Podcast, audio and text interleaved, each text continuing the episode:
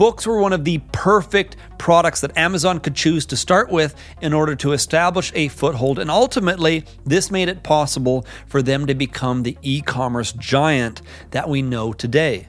Hey, it's Rick Kettner here. Today, Amazon is a massively successful e commerce giant. But of course, they didn't start by trying to sell everything to everybody right from the beginning. They started by just selling books, and not even digital books or audiobooks, just physical books. So, in this episode, we're going to explore why Amazon started with books. What's so special about selling books on the internet? And most important of all, what can you and I learn by studying Amazon's early strategy? So that's what I'm going to focus on in this episode. I'm going to break down their early strategy into three steps, both so we can answer this question in terms of why they started with books, but also so we can explore some practical lessons and practical insights that we can pick up along the way. Let's start by setting the stage with step number one identify an emerging emerging paradigm shift. As with so many of the most successful businesses and products throughout history, Amazon started when its founder, Jeff Bezos, recognized a paradigm shift in the internet, an entirely new approach to conducting business and creating value for customers. Now, this kind of paradigm shift might seem pretty rare. It might seem like Really fortunate timing for Jeff Bezos to be in the right place at the right time to launch a business at the dawn of the internet. But the fact is, these kinds of paradigm shifts actually happen quite often. If we look back throughout human history, things like the invention of the telephone, the television, email, more recently, things like social media, mobile computing, cloud computing, and even right now today, things like augmented reality and artificial intelligence, and even something like cryptocurrency are examples of emerging paradigms that are likely to change the business world even further. So these things aren't exactly rare, but it is difficult to detect them in the moment. We might look back on the internet today and realize this was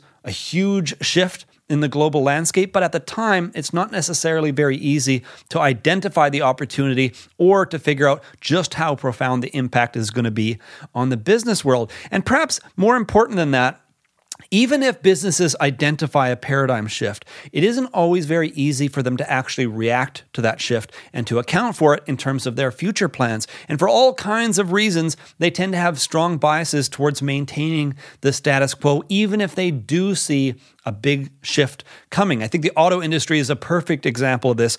Tesla has been creating electric vehicles for more than a decade, I believe, at this point. But the fact is, auto executives have had all the reasons in the world to know that electric cars were going to be the future, probably for upwards of 20 plus years at this point.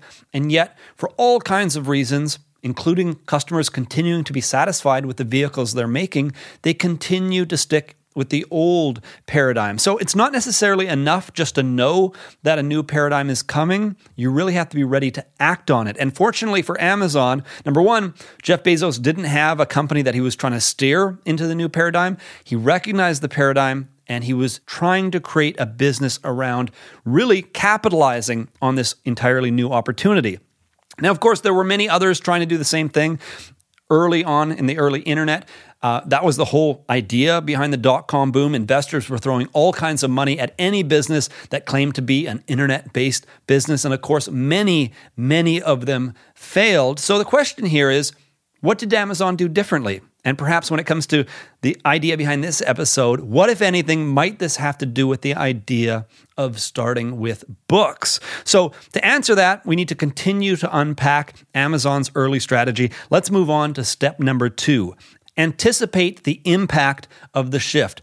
The mistake that many businesses make when it comes to new paradigms is that they typically fail to really appreciate and understand the broad implications for the new change, how the world is going to be dramatically different once the paradigm really sets in and changes the landscape. So, what a lot of businesses tend to do is they just use the new paradigm to promote their existing business. So, for example, in terms of the internet, and really this applies to any paradigm, but with the internet, many businesses early on, they just built a website to promote their offline business. Or maybe they'd go a step further and build an online store to move product from their offline business. But at the end of the day, their core business was still in the old paradigm, and they simply used the new paradigm to either promote or support what they were already doing. They're maintaining the status quo and just using the new paradigm as a means to do that more effectively. What Amazon did differently is they really focused on what the new paradigm made possible.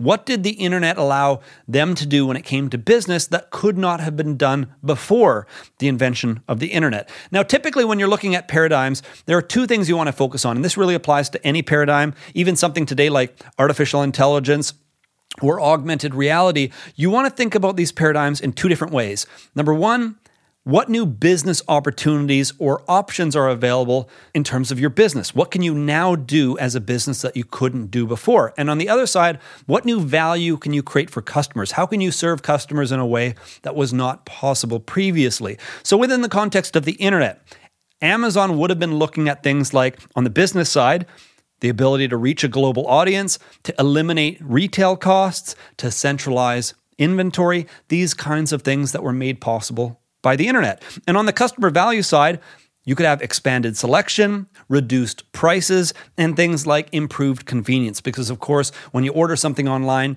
you don't have to go to a store. You don't have to find out if that store does or doesn't have the product that you're looking for. You can simply order online. It's going to be delivered to you.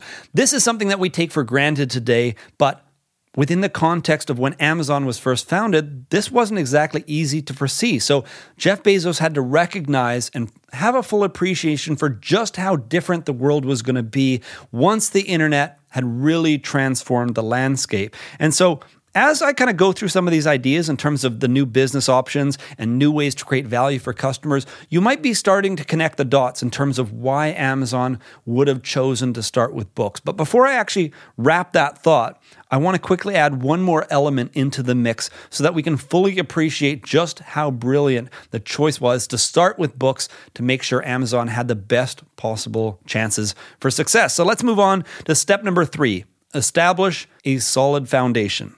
Another mistake that many businesses make when it comes to adapting to new paradigms is they just invest in the facade. They want to appear like they're ready for the future. And so they add in certain elements. They might create a website, they might create an online store, examples that I provided earlier. They want to appear ready for the new paradigm. But you want to identify and invest in core competencies that are directly related to long term success in that new world in a new world where whatever it is, let's say the internet is fully established and people are taking advantage of the incredible capabilities of the internet. And what Jeff Bezos realized is that a successful e commerce business, at the end of the day, if it was going to fully leverage the power of the internet, it really needed to master logistics. Logistics were going to be the secret sauce that would give them a competitive advantage. The internet itself was the spark, but to keep the fire going, you needed to have great logistics.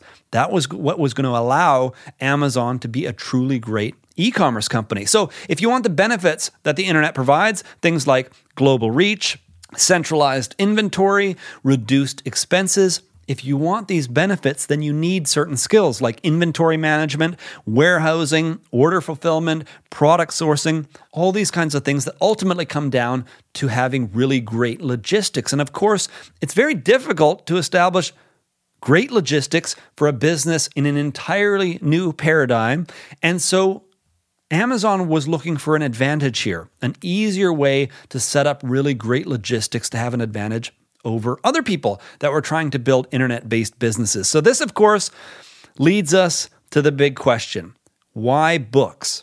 What's so special about selling books on the internet? Well, at the time, books were one of the relatively few products that were absolutely perfect for an emerging e commerce giant. If we look at the strengths of an internet based business, we can see that books are perfectly positioned as one of the very few products that would have made it easier for Amazon to get their business up and running. So, for example, the internet unlocks global reach, a global audience. Books have global appeal. They're the kind of product that you can sell all around the world.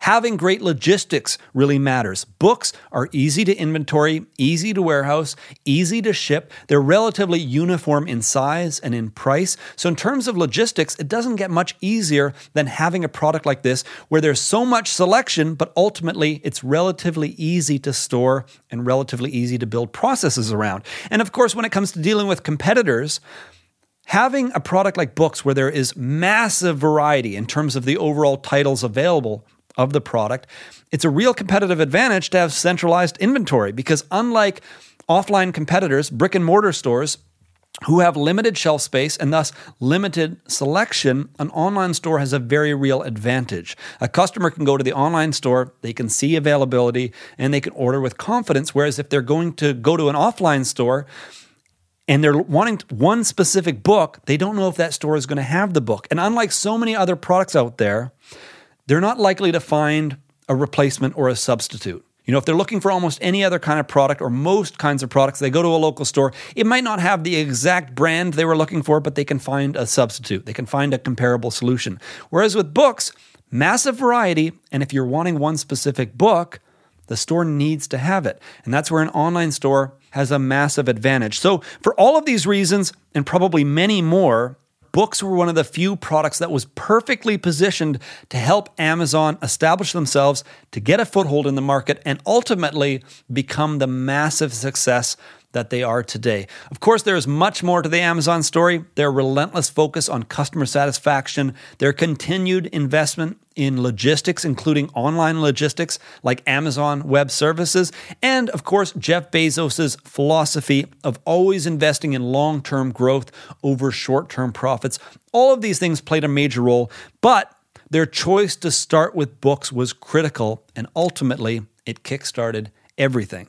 That's it for this episode. If you enjoyed the episode, please let me know by clicking the like button down below. If you have any questions, comments, or thoughts about anything that we covered, let me know down in the comment section. And if you're interested in more content like this, where we break down bold moves made in business, then I recommend that you subscribe or follow my updates so that you don't miss out on future episodes. Thank you for tuning in, and I hope to connect with you again in a future episode.